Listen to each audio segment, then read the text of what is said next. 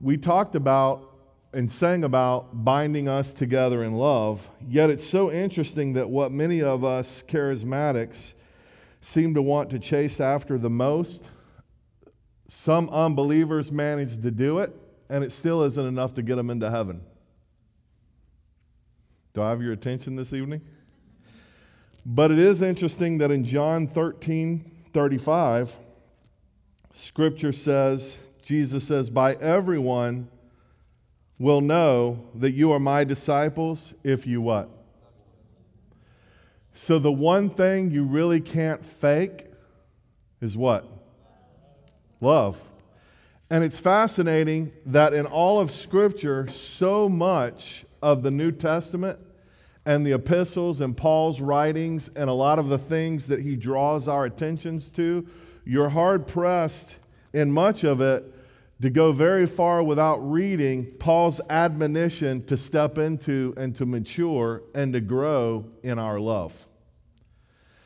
And so, even coming into these Wednesday nights and talking about emotional intelligence, the first couple of weeks we spoke a lot about emotional intelligence. But then we jumped over into 1 Corinthians 13 and we talked about how really stepping into love and the greatest expression of love will raise your emotional intelligence as a byproduct to that. So while I think it's beneficial to talk about emotional intelligence, especially in, in, in, quantifying it and helping us to, in our relationships, understand how to measure how healthy we are relationally and how to have healthy relationships, if I pursue love, I really will get emotional intelligence as a byproduct. And then also, last week we started talking about conflict resolution. And the biggest part of that is understanding that in the kingdom way, conflict resolution really is a non negotiable, just like forgiveness is. So, forgiveness really isn't optional. And we even asked the question, another awkward question last week are there some sacrifices or are there some offerings and some gifts that God can't receive? And the answer to that is yes, because when our heart isn't postured the right way and it's in unforgiveness, we are admonished to lay our gift and leave it at the altar until we've made it right, which presupposes that anything that we would offer in that state wouldn't be accepted. Uh, James, I believe, talks about um, our prayers being hindered. And so, in all of these situations, we realize that the greatest pursuit that you and I are called to above anything else, and I would submit to you tonight that the greatest measure of your fire is the degree to which you honestly and authentically love the body. So I'm not dissing and I'm not trying to diminish anything else other than that. But what I'm saying is when Scripture spends so much time pointing our attention to it, why does it seem a little less anticlimactic or a little less than a pursuit of doing things that make us feel emotionally on fire? So, my point is, I don't have to diminish one to raise the other, but what I do have to realize is that we are called to love the body. Like, I, I, I look out and I wonder to myself every time I walk in this building Sunday morning, what would it look like if every single person in this building walked up to somebody else in the room and said, Hey, brother or sister, who are you? Let's go to lunch. I want to I want to I want to speak Jesus into your life. I want to make an investment into who you are. And I'm not talking about Starbucks social club. I'm talking about doing life and, and, and having the kind of life that outwardly and practically loves the people you go to church with. Can I just ask you, how could, not, how could God not send revival to that? What, what if we don't have revival, but because we don't have the love quotient right? I mean, we look at and we say, well, we want to move of God. God did strange and unusual things. He did all these things in Scripture, yet the parts that we gloss over where they had all things in common because such a love came into their heart that they began to focus on the word grew strong and all these different things started happening acts 2.42 they met listened to the apostles teaching broke bread together but in all of that what, what took place was a new posture in their heart that, that authentically wanted to love one another. Even in one of his letters to the church, Jesus talks about leaving our first love. And so tonight, you could really say, as we wind up conflict resolution, that the key to all conflict resolution really is a simple thing we are called to love. How could we not resolve conflicts when our heart truly is postured to love someone else at least the way I love myself?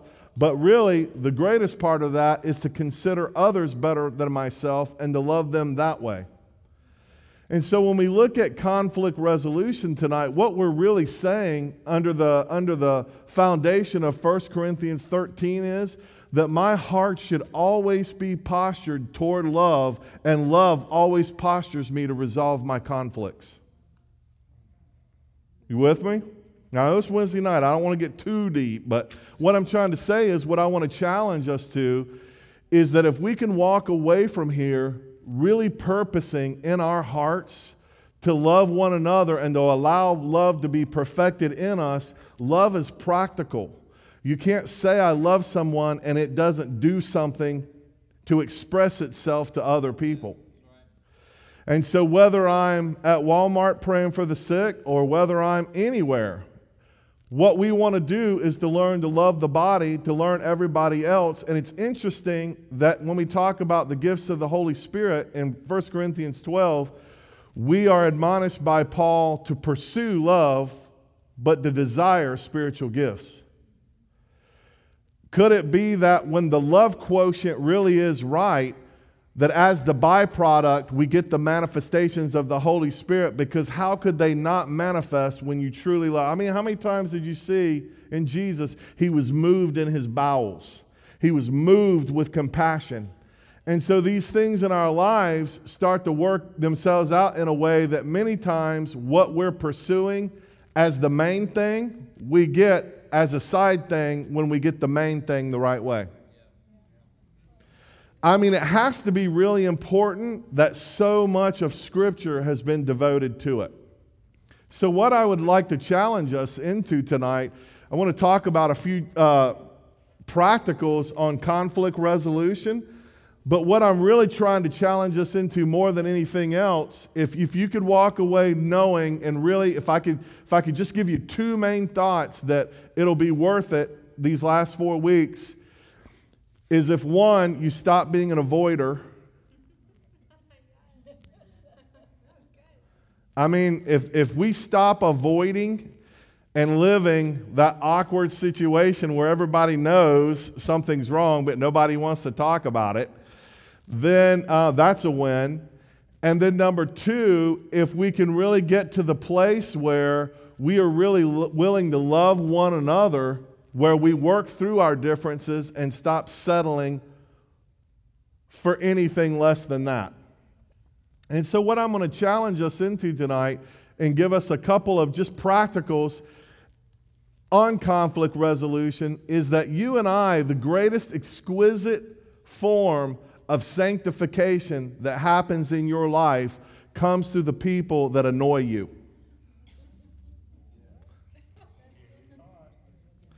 The desert fathers had it easy, a little too easy, because they thought, man, we're going to run and go hide out in the desert because people are just, mm, you know, I'm done with people. So they had all these great revelations, but what they weren't getting is that rubbing up of people that sitting next to you that for whatever reason you just don't like them because there's not even a good reason. But what I'm saying is, God's most exquisite form of maturity in our lives happens when we intentionally learn and purpose in our heart to aggressively and authentically really love God's people. Um, I can tell you in my own life, I've had situations where people have wounded me and hurt me. And in the process of that, I'm talking to God and whining to Him about one of His kids, only for Him to remind me that somebody somewhere in several places felt the same thing about me and were having to get free of what I did to them. And sometimes it wasn't even by wrong motives. Sometimes I, I, I, shared an illustration last week where I got, got drawn into an oath I never should have made, essentially, where I was bound to secrecy. Well, when I betrayed that friend uh, and, and, and, and exposed the sin to the, per- the person that we were living with, that deeply wounded him. And he was probably the one praying for me, trying to get free in his heart for something that I had done to him. And so, my point in saying that is the greatest growth we experience in our life isn't necessarily what's happening in your prayer closet. It's happening when you're, when you're rubbing shoulders with the people next to you and you're learning to love them through their imperfection because love is patient, love is kind, love believes the best, love believes all things, love doesn't rejoice in injustice, and all those things. And we begin to get a revelation of Jesus because you're getting a revelation of love. You with me? And so I'm just saying that that our pursuit, I mean if all of the commandments are wrapped up in love, that if we learn how to love, we essentially are keeping all of the law. And if the greatest commandment is to love God with all of our heart and the second one is to love our neighbor as ourselves, love's a really important thing and it must mean that there are mysteries in God that I can only discover through love. All right. So, having said that, what I feel like we want to continue to encourage everyone into in this room is love teaches me how to confront, but it never tells me not to. And we said last week and weeks before this that the word confrontation comes from the French word that literally means face to face. And I'm continuing to use that word because I want to kind of take it back and I want to redefine it as something that's not negative and highly emotionally volatile. I want it to just simply mean what the root of it says. I'm willing to come face to face with you and I'm willing to love you enough to correct you when you need it and to receive correction when I need it. So let me just say this that you in the world can understand that there really are five basic styles or approaches to resolving conflict. But I'm going to tell you that what I've found, and I've done quite a bit of mediation in my life, both with individuals and, uh, and organizations, and generally I find that what is driving the conflicts emotionally is most often relegated to something that you don't readily see always, and that is this that usually what drives the conflict and fuels it the most is a lack of trust. Somewhere along the way, trust has been severed, and all of the relational, negative, emotional energy that comes from that can't really be resolved, and the conflict can't really be resolved until I understand what really is pushing the conflict and I learn how to address that. So, spending four or five hours sitting down hashing out everything in the past really is going to be futile and does nothing. And that's why love keeps no record of wrongs, because the record isn't going to solve the problem. Right. right? So, what is going to solve that problem is understanding what possibly the record created, and that's the breach in trust. So, what I normally do in, in most situations, if I'm either brought into something like that, the first thing I'm going to start asking is there a breach of trust and why is that? And so, what that allows us to do is it allows us to come to a place where we don't have to swim in the sea of records of wrongs and we only have to address what we specifically believe is causing the mistrust and go there. And even in that, it's not a, ma- a, a, a, matter of debating or trying to get through who's right and who's wrong. It's about understanding why there is that breach and then being willing to seal the breach or to repair it. So you with, so understand that at whatever level you're experiencing conflict in your life, even at the personal level, because again, we all are going to have conflicts because that is the nature of being human. It's not if, it's when. I, I, would guarantee that if I ask you to raise your hand, every single person in this room would say, I have at least one conflict going on in my life right now. So the question then is there's a lot of situations that may be driving and at the forefront of that, but if you don't understand what those situations have really done, most often it being a breach of trust, then you're never really going to be able to come to a, res- a resolution to the problem. So let me ask you this tonight. I want you to think of really quickly the most prevalent. You probably already beat me to it, but what is the conflict that's on your mind right now? Who is that with? Take a few minutes and say, Man, I've got a breach in a relationship somewhere, and it's a conflict that I really want to resolve in my heart. You got it? Now, I want to ask yourself is the reason or the result of that conflict a lack of trust? Is the real problem in this relationship is is there mistrust? Because I can do all the talking in the world, but if I'm not willing to come to the table of resolution and own the mistrust and be willing to fix and seal the breach, it's a waste of time. So, inevitably, in any time you're going to have a conflict, I'm going to ask, where is the mistrust? How do we get there? And what do we need to do to fix that? And if I can point people to that, then most of the time we can work through any issue because the issue is really more than anything else, they don't trust you and they're mad about it or hurt about it. And some of the greatest pain and mistrust comes because you want to trust someone, but they simply don't have the behavior that allows you to give them that. All right, so five different responses on 2.3 on page five. I'm going to actually start with number five. So, going all the way up from the bottom to the top, number five on that list is avoidance. It is an authentic conflict resolution strategy, but it's the bottom because it is the only one of these strategies that has no potential whatsoever to resolve the conflict. So when you result to avoidance, you're simply saying that I don't believe this conflict can be resolved and I'm willing to let the relationship go and the situation go. So when we look at avoiding, really the goal in, in, in, a, in, the strategic use of that is it's to delay and it's often to stall or it's simply to tolerate or ignore. How many situations have you ever heard where there was abuse in the childhood by one family member and everybody else just simply act like it never happened? See, do you understand why avoidance is devastating and really destructive in some situations? Because an injustice has been committed and you are partnering with that through your avoidance. So I'm not saying that to be mean and to be and to be negative toward everybody. I'm trying to wake us up and say avoidance is really only accurate and appropriate in the smallest of circumstances. We simply don't want to avoid well, I love that person and I don't want to hurt their feelings. No, you don't. You love yourself more and you love the way you feel more. And so, really, the reason why I'm not willing to say something has nothing to do with them. It's that I don't want them to reject me and I don't want to lose the friendship, so I'm willing to allow you to live in a lie. Come on, somebody. We're preaching now.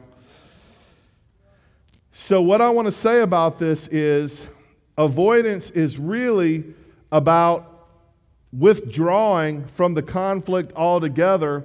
And what you're really doing is, is you're saying, I'm willing to live with no resolution, and you will usually only do that at the cost of the relationship. So understand when you avoid, what you're really saying is this relationship isn't important enough for me to try to work through it, put it out on the table, and try to come to some kind of conflict. Now, there are situations where that's it's it's true. You're going to have to have it, but it's going to be the thing that I would resort to the last, and ironically, it is the thing that most people resort to first. All right? Number 2 or number 4 rather is controlling. And this is where, again, uh, control is a dirty word in most situations, and it really is still a dirty word here. It's when someone in authority steps in and says, This isn't resolvable, and to keep you from stabbing each other, we're saying that we're putting the restraining order on you and you can't be within like 10 feet of each other. Someone takes control of the situation and says, This is what's going to happen. An employer will do that.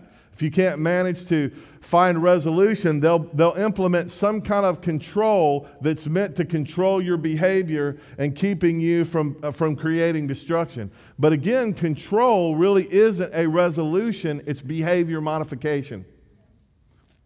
And again, there are times when that's necessary. You go to that side, that corner, and you go put your nose in that corner. So we're controlling the situation. They'll kiss and make up, but nobody really believes they really are. Well, sometimes they do.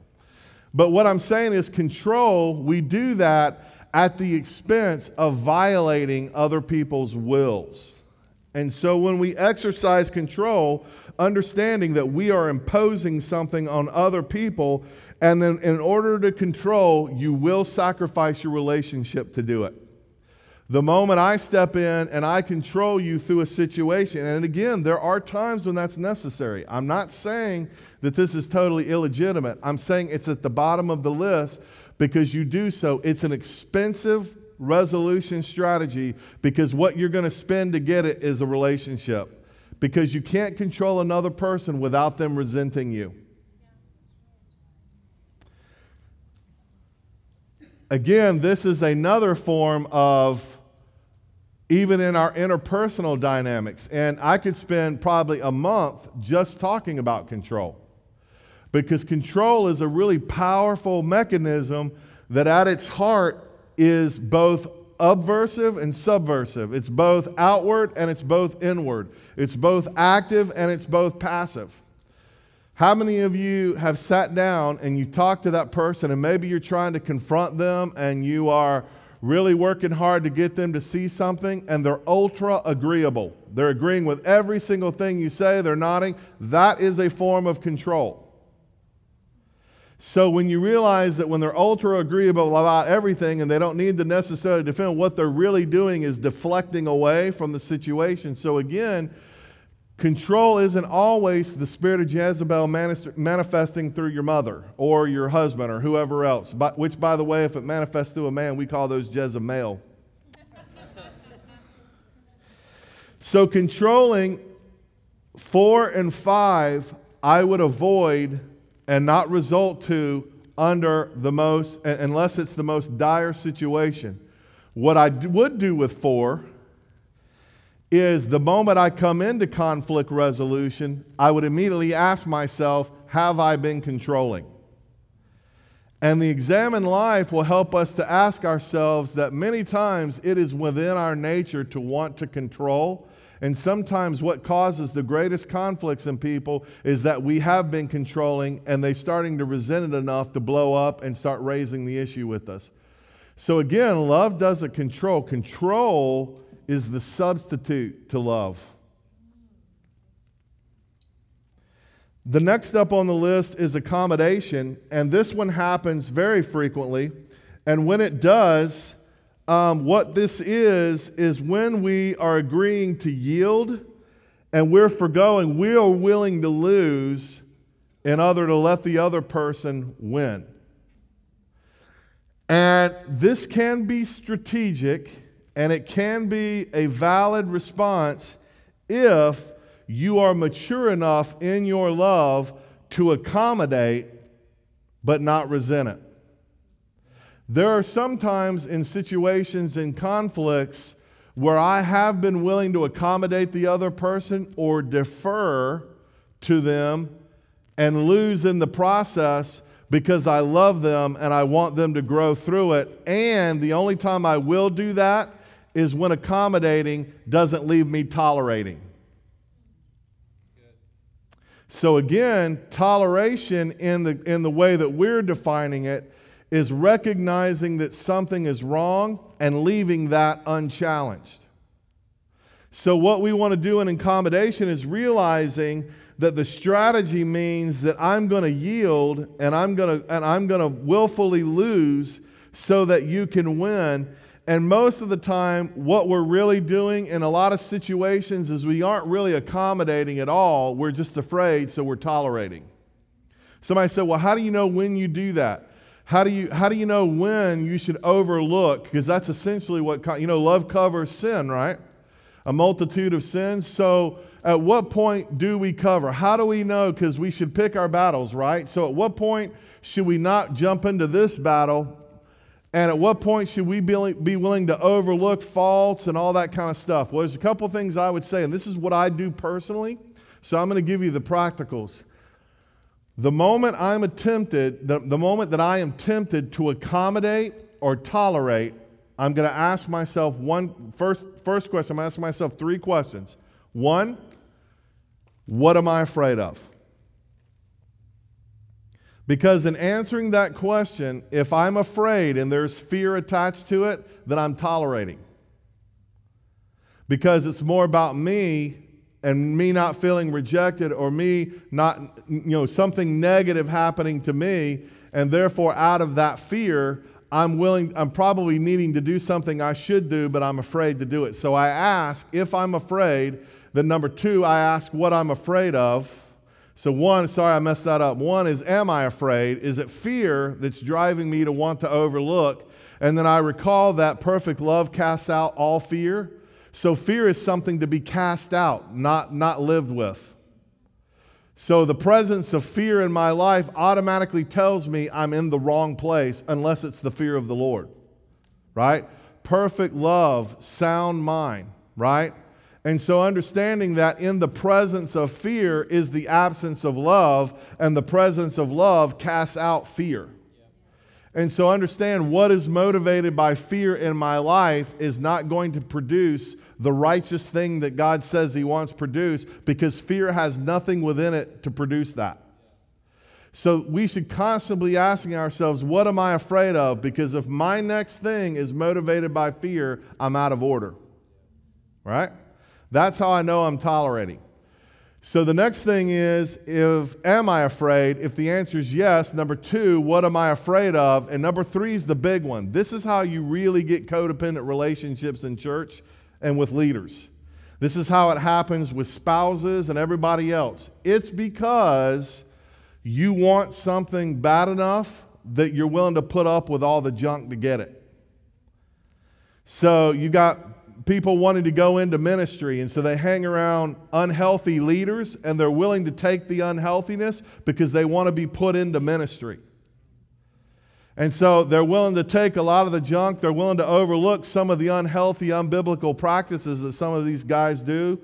And then, and then what they're really saying is, what I want bad enough, this person's going to give to me, and I'm willing to overlook their stuff in order to get it. So the definition of codependence is when I think what I'm getting is worth all the bad that I'm getting.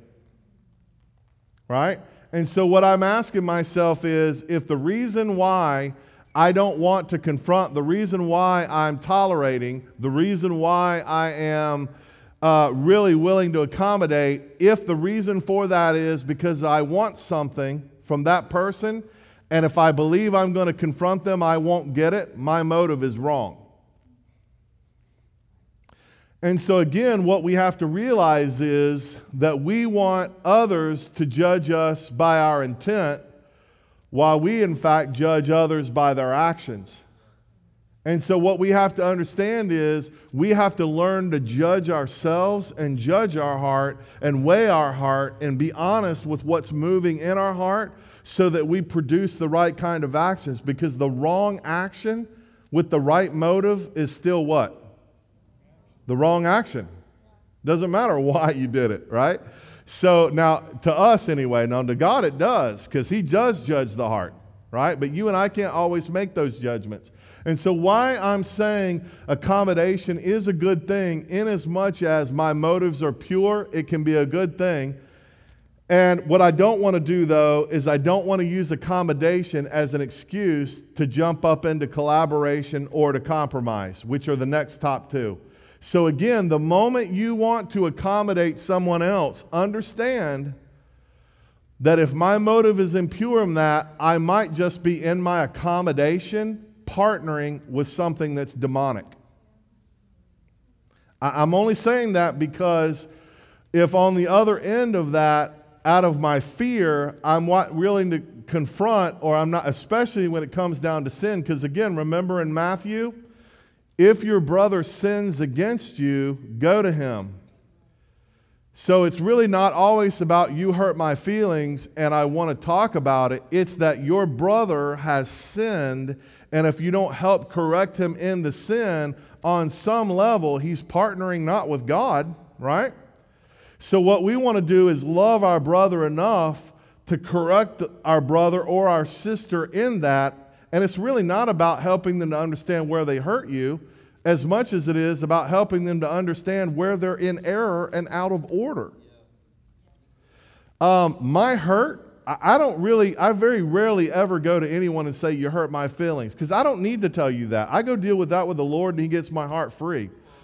I, I mean, I, I, don't need you to say that, uh, you know, you're sorry or anything like that. That's not a requirement for me, for me to forgive. Most of the time, on, on most situations, I will have already worked it through in my heart and I've already forgiven. And when I'm coming to you to talk about something, I'm coming because I love you enough because what I really want is the best for your life. And I'm believing the best about you that you're not wicked and really want to intentionally hurt me. That sometimes we just mess up, all of us do. And we need to repent and say we're sorry and love people through it and be loved through that. That's why love covers. There's a time when all of us need to be covered by love, right? And so, next up on that list is compromise, and this is still a good one as well. And this is a, this is a legitimate one that most often is going to be used the most when collaboration, number one, fails. So let's talk about compromise. The goal is finding the middle ground and foregoing some of your concerns to have others met. In other words, I'm willing to get some wins on what I want, and I'm willing to lose in other areas. So that means that in order to compromise, what I'm really trying to do is I am really trying to partially satisfy everyone. And I'm going to use this when it's moderately important, but not really worth the time and the energy to collaborate. Sometimes what I'm doing is strategic and what I want out of the deal isn't near as important as the win the other person gets.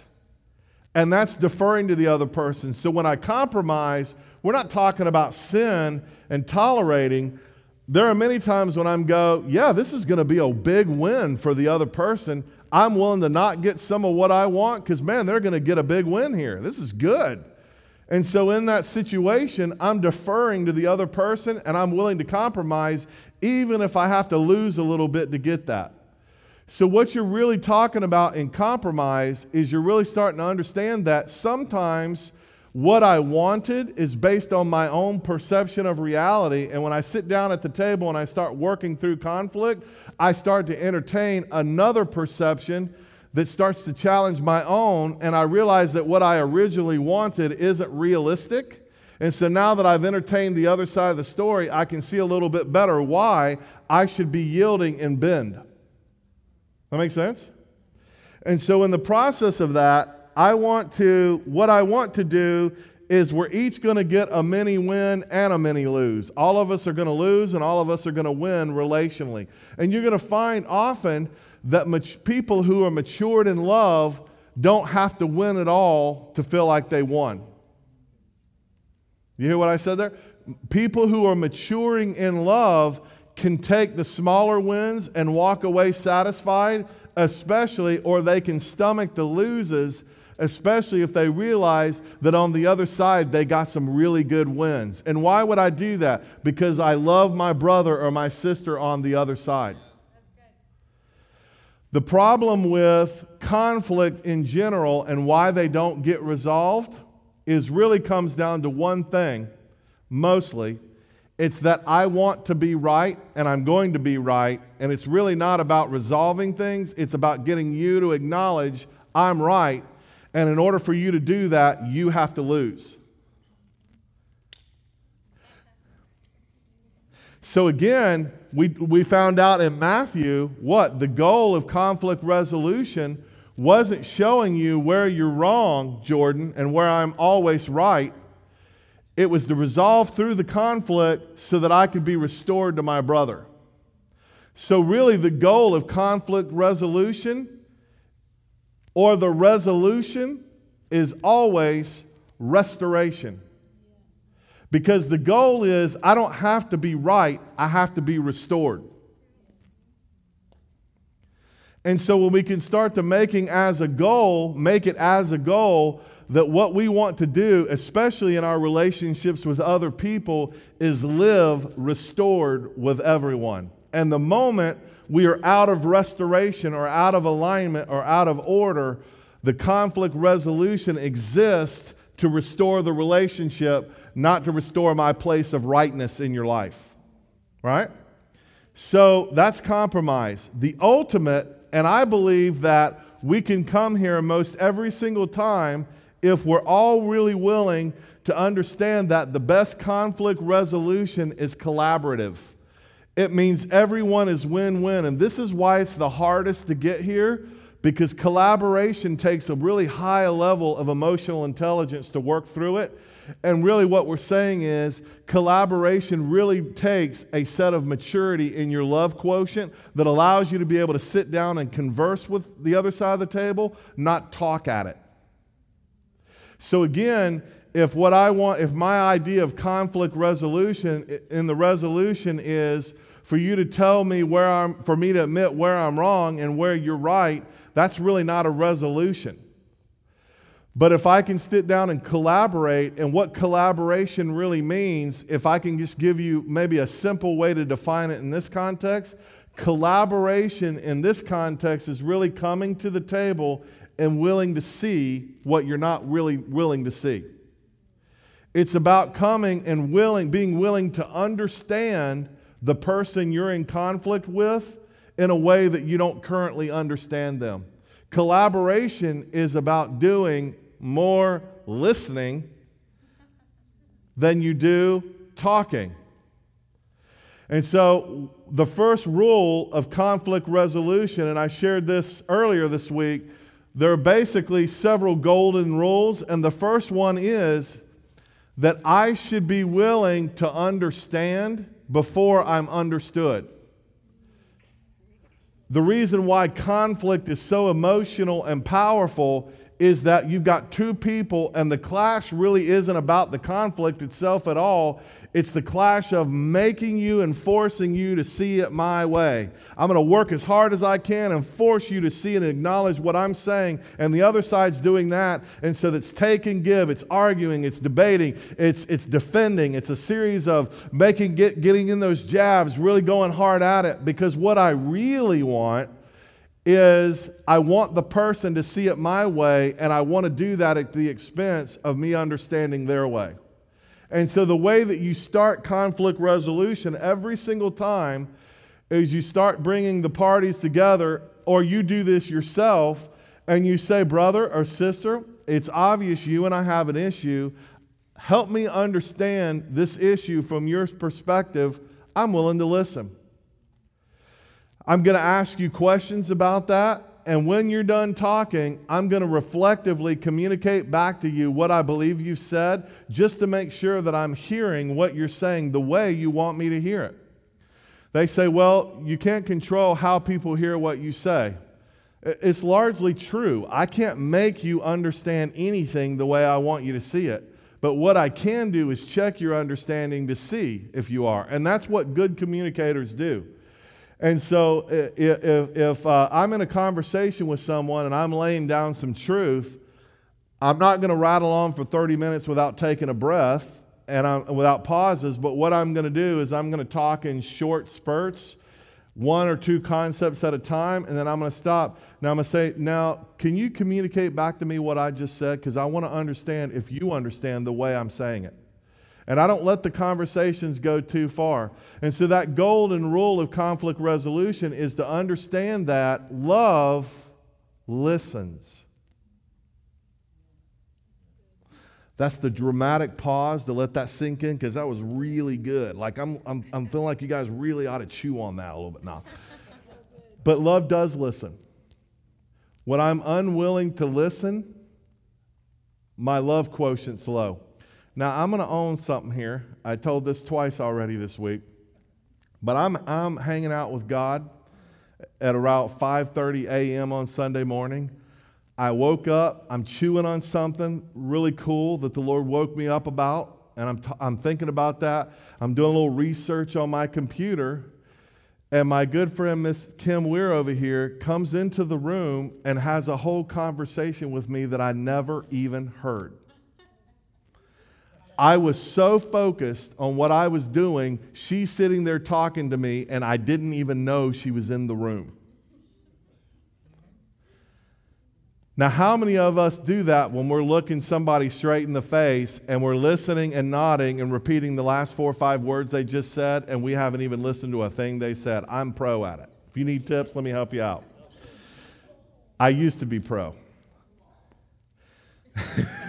you be you be nice over there. All right. So, but what I'm trying to say is, is that um, that's an example. You know, I, if I'd have known she was in the room, I'd like to say, well, I would stop what I'm doing and I would listen to you. But nope, there was another situation where she walked in the room and started talking to me, and I was all in my monitors uh, doing something, and um, I'm looking at the monitors going, yes, uh huh. And she goes, uh, no, uh, you're not really ready to listen. You're not in the mood. I'll come back later. I'm like, oh, no, no, no, no, no. I am. Just keep talking. And I repeated back what she said. And meanwhile, I'm still looking in the monitor. I'm reading. And, and oh, no, no, no, no. You're not, you know. And so what I was really saying is, uh, you know, in a lot of ways, my mouth wasn't reflecting what was really going on in my heart. Because if I would really interested in what she had to say, I would stop what I'm doing, take a look at her uh, eye to eye and I would actually listen to what she had to say. Now, I finally did that, but only after it got a little awkward in the conversation because I wasn't listening. See, I'm humble. I can own my, my stuff. And she didn't tolerate it because she, she actually said, I'm going to come back because you ain't listening. Now, my wife will always prove to you that I'm an expert pro listener.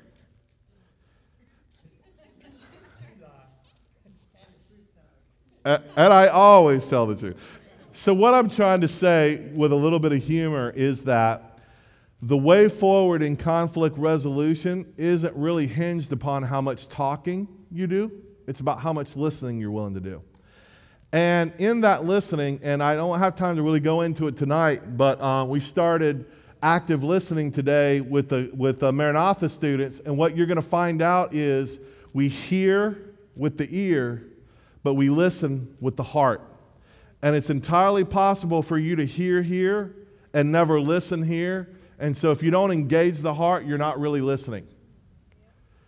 And so they say the eyes are the gateway to soul. I don't know who said that really, but but what I would say this is that our eyes are a good gauge of whether or not you're listening. And making eye contact with you in a conflict resolution scenario says more about what you're saying and what you really believe than actually what's coming out of your mouth a lot of the time. And so, what we want to do is we want to learn to listen because love listens. And love means that I really will, am willing to see it your way, and I'm willing to entertain the notion that I'm wrong somewhere in this process. And I love God enough and I love you enough to be willing to hear it to the point where I can evaluate that and own it, especially in order to resolve the conflict, right? And so, understanding that the greatest skill that we need is really the greatest skill or, the, uh, or is the skill that most of us are losing exponentially every year that goes by. Do you realize that listening in general, our capacity to listen is diminishing a lot? And that's due to a lot of different reasons, but we just aren't good listeners. Most of us aren't. And we have to focus in on learning how to listen. You know how you don't listen?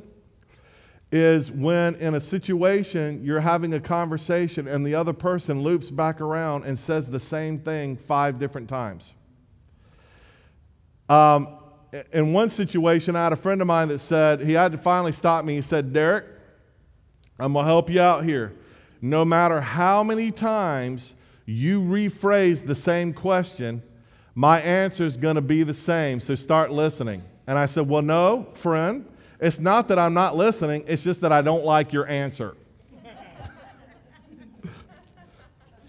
So, collaboration is really about fully satisfying all sides of the conflict for an optimal solution. It's when both sides are willing to listen, they're willing to entertain, and listen from the heart, not hear from the ears. I'm talking about at the heart. And I'm willing to start to see your perspective, and I'm willing to entertain that my world isn't the right thing all the time, and that many times, and you learn this in listening class, that how we hear often comes through a set of filters we're not even aware of. That you hear and perceive through a set of filters that are often given to you by your culture, your upbringing. A lot of these things we hear and listen at a certain way, and many times it passes through a filter that makes it sometimes more delusional than it does accurate. That's why the level of your damage in your life sets the level of the delusion in your life. That's why you can't entertain damage in your soul without being delusional at some level. So understand delusion is not being able to see reality. It's when you're willing and do believe something that's not accurate. You're believing a lie over the truth, not knowing that it's a lie, you actually believe it's true. That's why love has to be the only filter we look through. You see what I'm saying? And so let me let me wind up with this that there's a lot in these notes, so I would encourage you to really read through them and um, take some time and kind of ponder through these notes. But what I want to um, just take a last few minutes to encourage you guys with is that conflict resolution, oftentimes, or conflict itself, really comes down to understanding one thing, and it's how I feel about conflict in general. And if I can get you, everyone in this room tonight, to change your thinking about conflict, then you can start to understand conflict not as something that brings you pain that you want to avoid, but conflict is something that can become the basis for a strengthening in relationships that you could never get without it. It's not the fact that you made a mistake that's the problem. It's the fact that we don't handle the mistake the right way. All of us make mistakes. I can't judge you for a mistake that you've made. I can't, I can't hold that against you because love keeps no record of wrongs, and love doesn't want to keep a record. But what I can do is realize that whatever the place of conflict is, and most of the time, and I'm going to say, I know what the percentage was, but I've forgotten it's a really high percentage of conflict that's largely fueled out of misperception. That when I come together and I start to understand, I, inevitably, when I've sat down either trying to resolve my own conflicts or I've served as a mediator in others, there has never been a time when we haven't come down to work through it where people have figured out that they simply didn't understand something the right way, or they only saw it through one lens, and that lens was their own perspective, and they didn't see it, and nor did they ever ask the question, How did the other person feel about that? You may say, well, our emotions lie and our feelings are often aren't true, and that is true. But again, perception is perception, right? And so the first thing that we have to do is start to understand and be willing to entertain, entertain the other person's perception. I was in a really heated, long term kind of negative situation with a family member. And what I began to realize somewhere through it is, in a lot of the ways, I was right and felt justified in a lot of the ways that I was talking to this person because I was aggravated and so, what I found myself doing in the situation is becoming a very good debater and learning how to win the argument. What I didn't do is because I felt like she was so totally wrong, what I didn't stop to think about is how I was impacting her, even though in a lot of the situations I was right. So I believed.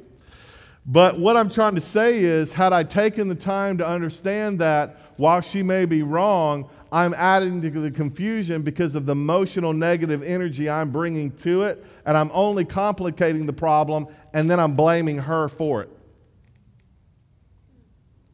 So, what you have to understand in conflict resolution is that love puts the goal, the right goal, every single time, And love always puts me into restoration, not winning an argument.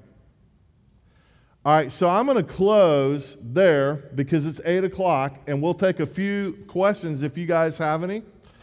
But how many of you learned something tonight?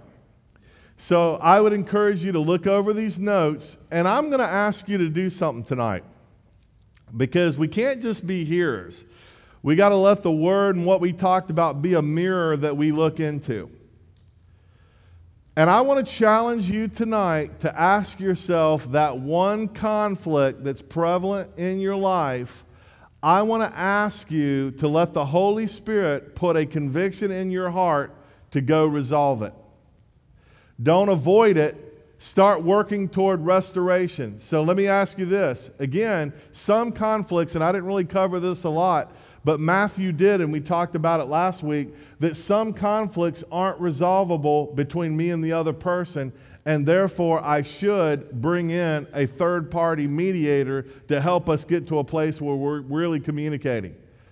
But if I've tried to go to that person, and I'm talking about one on one issues, right? We talked about a whole host of other ones, but I'm talking about conflict resolution in my personal life. If I can't make it right with the other brother, I should go to either a leader and talk about that and say, listen, it's obvious we aren't able to communicate in a way. Let's go grab Elder Barry or Elder Dave or Elder Brandon or someone that, we, that is not us building our power base, right? So you're not going to go out and grab your friend that's going to make you feel powerful. You're going to go out and grab someone that is going to help you be resolved and restored.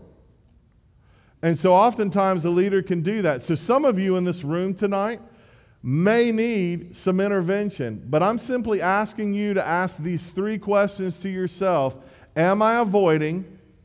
And am I avoiding because I'm afraid? And then what am I afraid of?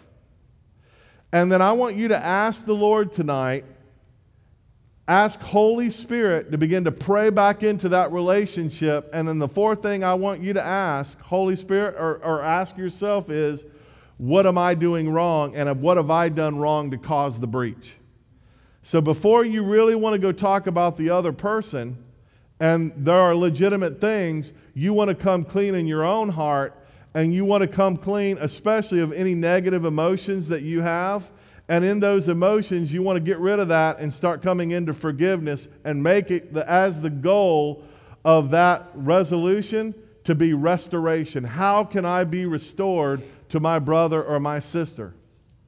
They hurt me so deeply. I get it. We've all felt that to some level or another. But in that pain and in that hurt, I need to forgive them for my own life. I need to walk in forgiveness so that I don't stay trapped in the past, lingering somewhere in the past, because I can't let go and forgive because they're not doing what I want to, which I believe is going to be the basis of my forgiveness. And so, what I want to challenge you with tonight so, Father, Holy Spirit, we just ask right now that you said in Romans, as much as it depends upon us, that we should live at peace with all men.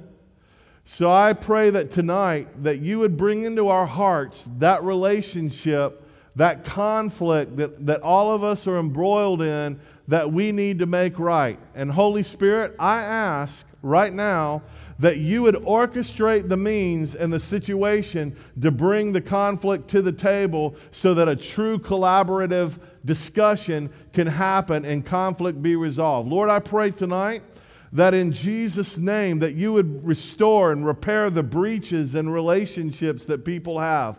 I pray that you would fill every single person in this room with an overwhelming measure of the love of God that drives out every single fear of confrontation in their lives. And I pray that you would fuel such a passion in their hearts of love toward the people that they're in conflict with or that one person or those several people that they're in conflict with and that you would cause them in their hearts to want to restore and repair the relationship. And so, Father, tonight, may it not be said of us that we heard words and that we forget what manner of people we are, and that all we did was, was become a listener without ever being a doer. Lord, I pray that in this room tonight that we would recognize our accountability for hearing this word, and, and as much as it depends upon us to go make it right with the other side of that relational breach. And Lord, where there is tragic situations and things that have been devastating and very hurtful in people's lives, Holy Spirit, we pray that you would begin to release the oil of healing in people's hearts right now. And on the other side of the table, on the other side of these conflicts, that you begin to do what only you can do, Holy Spirit, as the great counselor, and that you would begin to lead the other sides of these conflicts in their lives toward resolutions and restorations and reparations of the breaches in relationships. And we thank you, Father, in Jesus' name. Now, I want to I want to say one last statement, and if you got a couple questions, we'll take them. But the last statement is this the willingness to trust is immediate. I need to be willing. And where I'm not, I need to check that. But the actual trust happens over time with the right kind of relationships. So I'm not saying that you step in and you immediately trust when you offer forgiveness. Trust really does have to be earned, it's currency. And so, again, I'm going to make the statement, and I say this quite a bit we trust the behavior, not the apologies. And so, trust is earned when I follow through with what I say I'm going to do, right?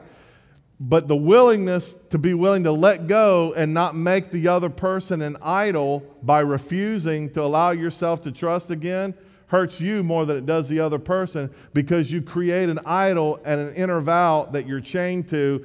The moment you think or say, I will never, you are using your authority illegally.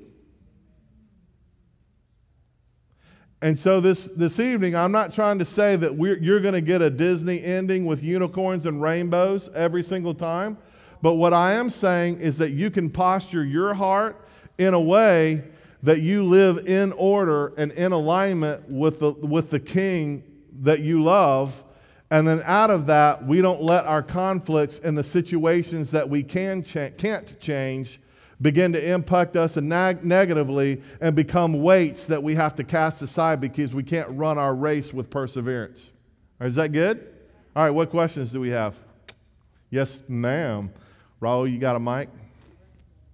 Brandon, you got a mic? You got a phone? Amen. Oh.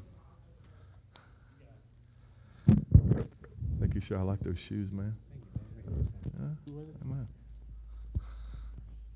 So I, I don't know if you already answered it, but you might have not. How do you deal with somebody that maybe the trust issues are there, but it has nothing to really do with you?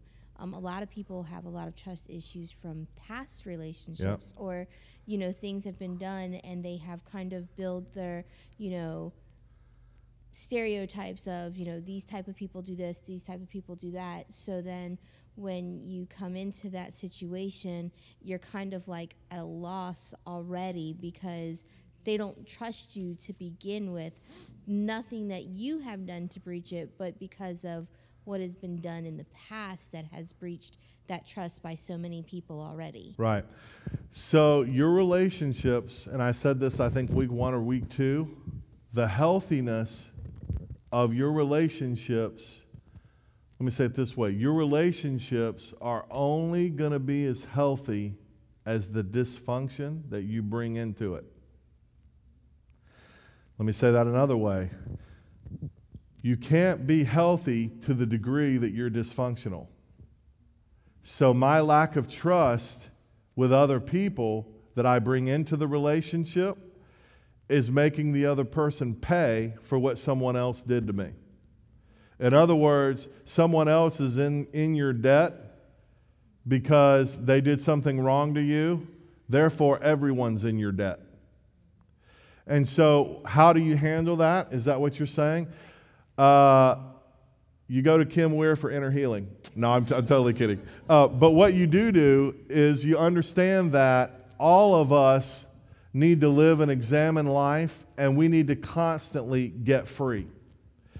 And this is why I'm going to say to you at the most rudimentary level the beauty in the body is that people that really love you will help you see what you're blind to.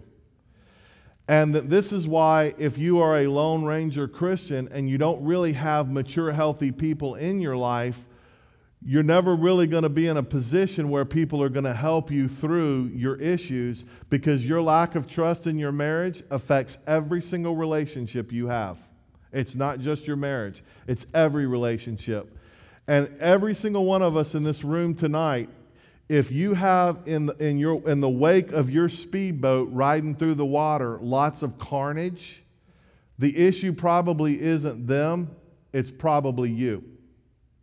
And so, one of the things that we have to understand as believers is that we can always measure where we are in our maturity, not by other people, but by the measure of the stature of Christ in our life. And Christ didn't hold grudges, Christ didn't even have trust issues with his Judas. And so, what we have to understand in that is I can't control another person, but oftentimes I can use my mistrust to control. And so, what I would challenge every believer in this room is to live honestly in touch with your heart and own your issues and do what you need to do to get free. It's really that simple because you don't want to punish the people that want to love you with the trust issues that you brought into a relationship that has nothing to do with the current relationship. That's probably not the best answer you wanted to hear. But again, I can't control anybody and their trust issues, but I can control myself and I can work to get free in my own heart so I don't punish everyone else or victimize everyone else by using my lack of trust as a means to control them. Who else? You, oh.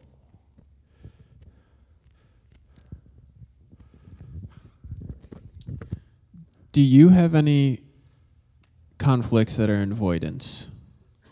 In my avoidance, yes. I would say the big one is an avoidance, it's a accommodation. What do you think, honey? You know which one I'm talking about. Uh, I, okay, honestly, I probably do go back and forth between avoidance and accommodation. And the reason why is um, yes, so I'm going to answer that yes. Why do Okay. you ask? I wanted to ask how you how do you deal with that situation? Okay?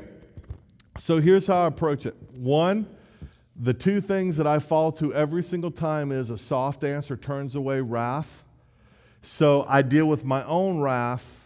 And then what I'm trying to do with the other person, if there's wrath involved, is I'm trying to speak to them softly in a way that I'm not causing them wrath. And I can, any of us can do that when we're mad. We can really manipulate a conversation.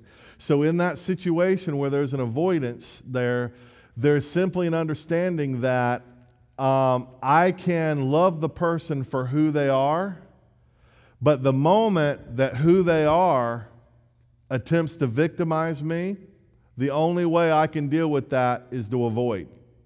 Because I'm not called to take your pain. Loving you isn't accommodating your bad behavior. Loving you is teaching you not to do it by giving you boundaries. Is that a, is that a good answer? Or is that, did I answer it? Yes, sir. Anybody else? Mr. Smith.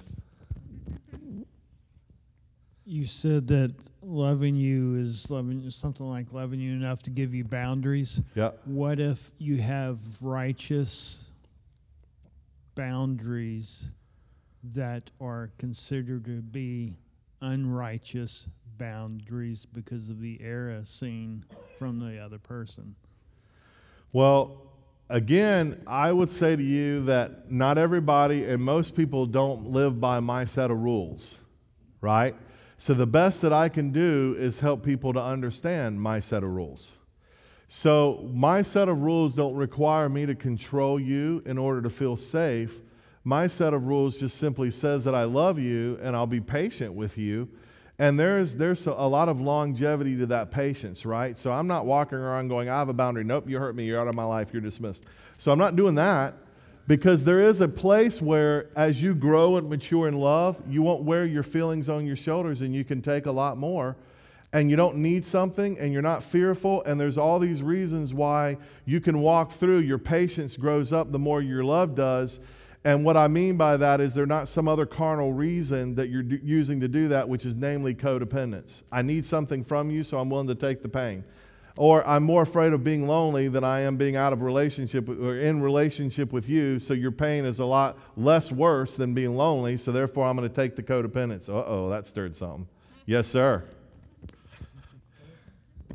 Um, there's a there's an old expression: "Can we agree to disagree?" Yeah. And I think, in some respects, that us seeing other people in love does not preclude the fact that we disagree with them in terms Yeah. of values. Disagreement. I love you, but I, I don't see it. I just don't see it your way. And that's there's nothing bitter, vile, or anything about doing that. I don't think. We we have to have those boundaries of our value systems. I, I believe we have to keep them. There's a there's I've, I've shared this with Derek and some other people. There's a, a term called convicted civility um, that I didn't make it up, so I'm not going to own it. But it was made originally by a Lutheran theologian, and that what he said was that you can uh, civilly consider other people that you disagree with as children of God that are lovable and have loving natures, and still maintain that you disagree with their value system. That's your conviction. You hold a conviction, but you still love the person anyway. That's where it's hard, though, Yeah. because we can't put our own selves out of it. Because you don't really remember things unless it's in an alliteration. So let me give you an alliteration. Love doesn't give you an excuse to dishonor. Or, excuse me, disagreement doesn't give you the right to dishonor. Disagreement doesn't give you the right to dishonor. Okay? That's exactly what he said, just a different way. Let me tell you one quick story. I was abused quite a bit when I was growing up. What that abuse did in my own life is it turned me into a victim, and the hallmark characteristics of victims is they have no boundaries. So, generally, when victimization happens like that, they will continue to get repetitively victimized because they don't have any boundaries that stop people from doing that. So what I did, I survived my childhood a lot of the, you know, mostly, but then I went into adult life. I entered into ministry at the age of 20 and been in, you know, gone through lots of different situations in my adult ministry. And what I found out once I finally started getting free uh, at about 2011, I found out that I was one of the most controlling people because I was so afraid of being controlled. I was controlling everybody else so you couldn't control me. And so, control in my life and in your life is really the substitute for healthy boundaries. And so, when you realize that you're no longer a victim, man, you know the most awesome thing? I'm not even going to lie to you. I sat in front of the mirror and just started practicing saying no, and it felt really good. No. No. Why? Just because no. And so that was a boundary I needed to set because it still feels really good. No. And the reason why was I had no boundaries because I felt like I wasn't loved, so I always had to say yes in order to get love. I was overcommitting. I wasn't following through with what I said I was going to do. And even now, I have to wrestle through that because sometimes I should be saying no right now when I'm not. And my point in saying that is boundaries are a healthy thing. And anyone that would tell you not to have boundaries is uh, danger, danger, Will Robinson. You, you, you know, you really have to kind of help people understand that if people really love you, they'll respect the boundaries you give them. And uh, now, when I learned boundaries, I'm going to tell you this the, the, the person who was working me through inner healing, like it was one week that, you know, uh, we figured out what was going on, and I came back and I recognized all the abuse, worked through the anger of that and feeling like a victim. And it wasn't some long drawn out thing. But then the next week, she was like, hey, you need to set up boundaries. Victories don't, or victims don't have boundaries. And so what that means is it's okay to say no. You don't have to feel guilty for being right. You don't have to feel guilty for saying no, all that kind of stuff. I don't have to justify why I'm saying no. Right? No is no. No means no, right? So anyway, in the situation that, it was like a month later, and the and the counselor says, "Hey, Derek, remember that discussion we had about boundaries?" I'm like, "Yeah, I'm loving it." Saying no a lot. Hey, you need to reel those back in. Like when I say give boundaries, it, like it's not a mile wide personal zone. So like reel that thing back in. You know, right? Don't use your boundaries to control everybody. And let's just put them like just give yourself a small little circle. You don't have to just keep everybody out of the whole uh, city. You know. So that's what boundaries do. Who else raised their hand? We good? Yes, sir. All right. What's that? Okay. How do you have conflict resolution with somebody who uh, plays the victim? Plays the victim. Number one, you look at on page, what is it, 10? Who is the victim on here? The victim's on here. Go find him or her, and they'll give you some tips on how to deal with the victim. The, they're either going to be, uh, I think the victim is a passive aggressive. Those are always the most fun. Um, so that's going to be the quick way, but you have to understand something about victims. Here's what I do most often I'm not trying to threaten people, but I'm not going to allow your fear to control what I will or won't say. I'm not going to allow you to weaponize your emotions to get me not to say something that I should say. So, in the victim, I will a lot of times remove their need or attempt to try to remove their need to feel the victim. And the way that you would normally do that is by asking a series of strategic questions. So anytime someone doesn't, they feel like they need to defend, what I'm not going to do is make assertive, aggressive statements to them. What I am going to do is ask a few questions that provoke the heart and sometimes those are leading questions. And when they are, I'll intellectually own it. I'll say, I'm about to ask you a couple questions and I'm trying to lead you somewhere. So I don't want them to feel like I'm being underhanded, but I'm going to ask them a series of questions that are meant to provoke the heart, but they don't feel like they have to defend because I'm not attacking them. I'm simply asking questions. So, the best way to deal with the victim is to call out the victim and say, you know, you don't have to feel like a victim around me because I'm not trying to assault you. I love you, and that's why we're talking. And in the end, sometimes discussions one on ones aren't, you're, for whatever reason, you're just not going to be able to get through. And that's why I would appeal to a higher authority or I would appeal to someone else and recommend that we go see a counselor or someone that's completely neutral yet mature enough to really hear both sides and lead us to a good conclusion. There is really nothing wrong with seeing counselors. You know that, right? There's nothing wrong with feels like, yeah, I made my life on that, or Cliff, sorry. Um, but but I, I want to encourage you that, that seeking out other people, wise counselors, a good thing. That's biblical. All of us need that. Man, say, oh man, you're the guru. I'm like better than Dr. Phil. Not really. There's times when I need to appeal to other people because I don't always have it. So all of us are at a place in our lives where we can and should appeal to others. We good, Brandon? Are we done? It was one more over here, right? All right, last one. And I'll hang out for a few minutes if you want to ask off the mic. Okay, Yep. so my question is I know that you said love doesn't tolerate, but how do I make sense of that? Like in Ephesians 4 1 to 2, when Paul talks about showing tolerance for one another in love, like what is the fine line of tolerance in those two verses? Okay, well, I'm going to make an appeal to there and say that that's a translation, a word. For, so if you actually look up the word tolerance, the way I define that is, and we don't even have to get stuck on the word. What I'm saying is that anytime I recognize something is not right and it's legitimately not right, and I'm not willing to challenge the not right, that's not healthy. So what I'm saying is I can't control you, but the, usually the reason why I'm tolerating, you know, in Ephesians, or excuse me, in Revelation, what was it, two or three? Uh, you tolerated Jezebel, and your toleration of Jezebel uh, essentially caused her to lead other people into immorality. So our toleration, and what I mean by tolerate, is being willing, unwilling to challenge what it is I'm fearful to tolerate, then that's generally not going to be a good thing. And the reason why is, again, and, and it's, it's amazing, every single time, it's, it's interesting when you have these discussions, Christians will usually fall on, a lot of them will fall and err to the side that I should take your pain because I'm showing you love by taking your pain, and I should be willing to take your pain uh, because I want to win you over to Christ. But you understand and, and, and I'm not going to say that this and a 100% never do that, but I'm talking about in your marriage and in your relationships, you shouldn't take the pain because you are, you are essentially what you're doing is cooperating and telling the other person that their behavior is okay.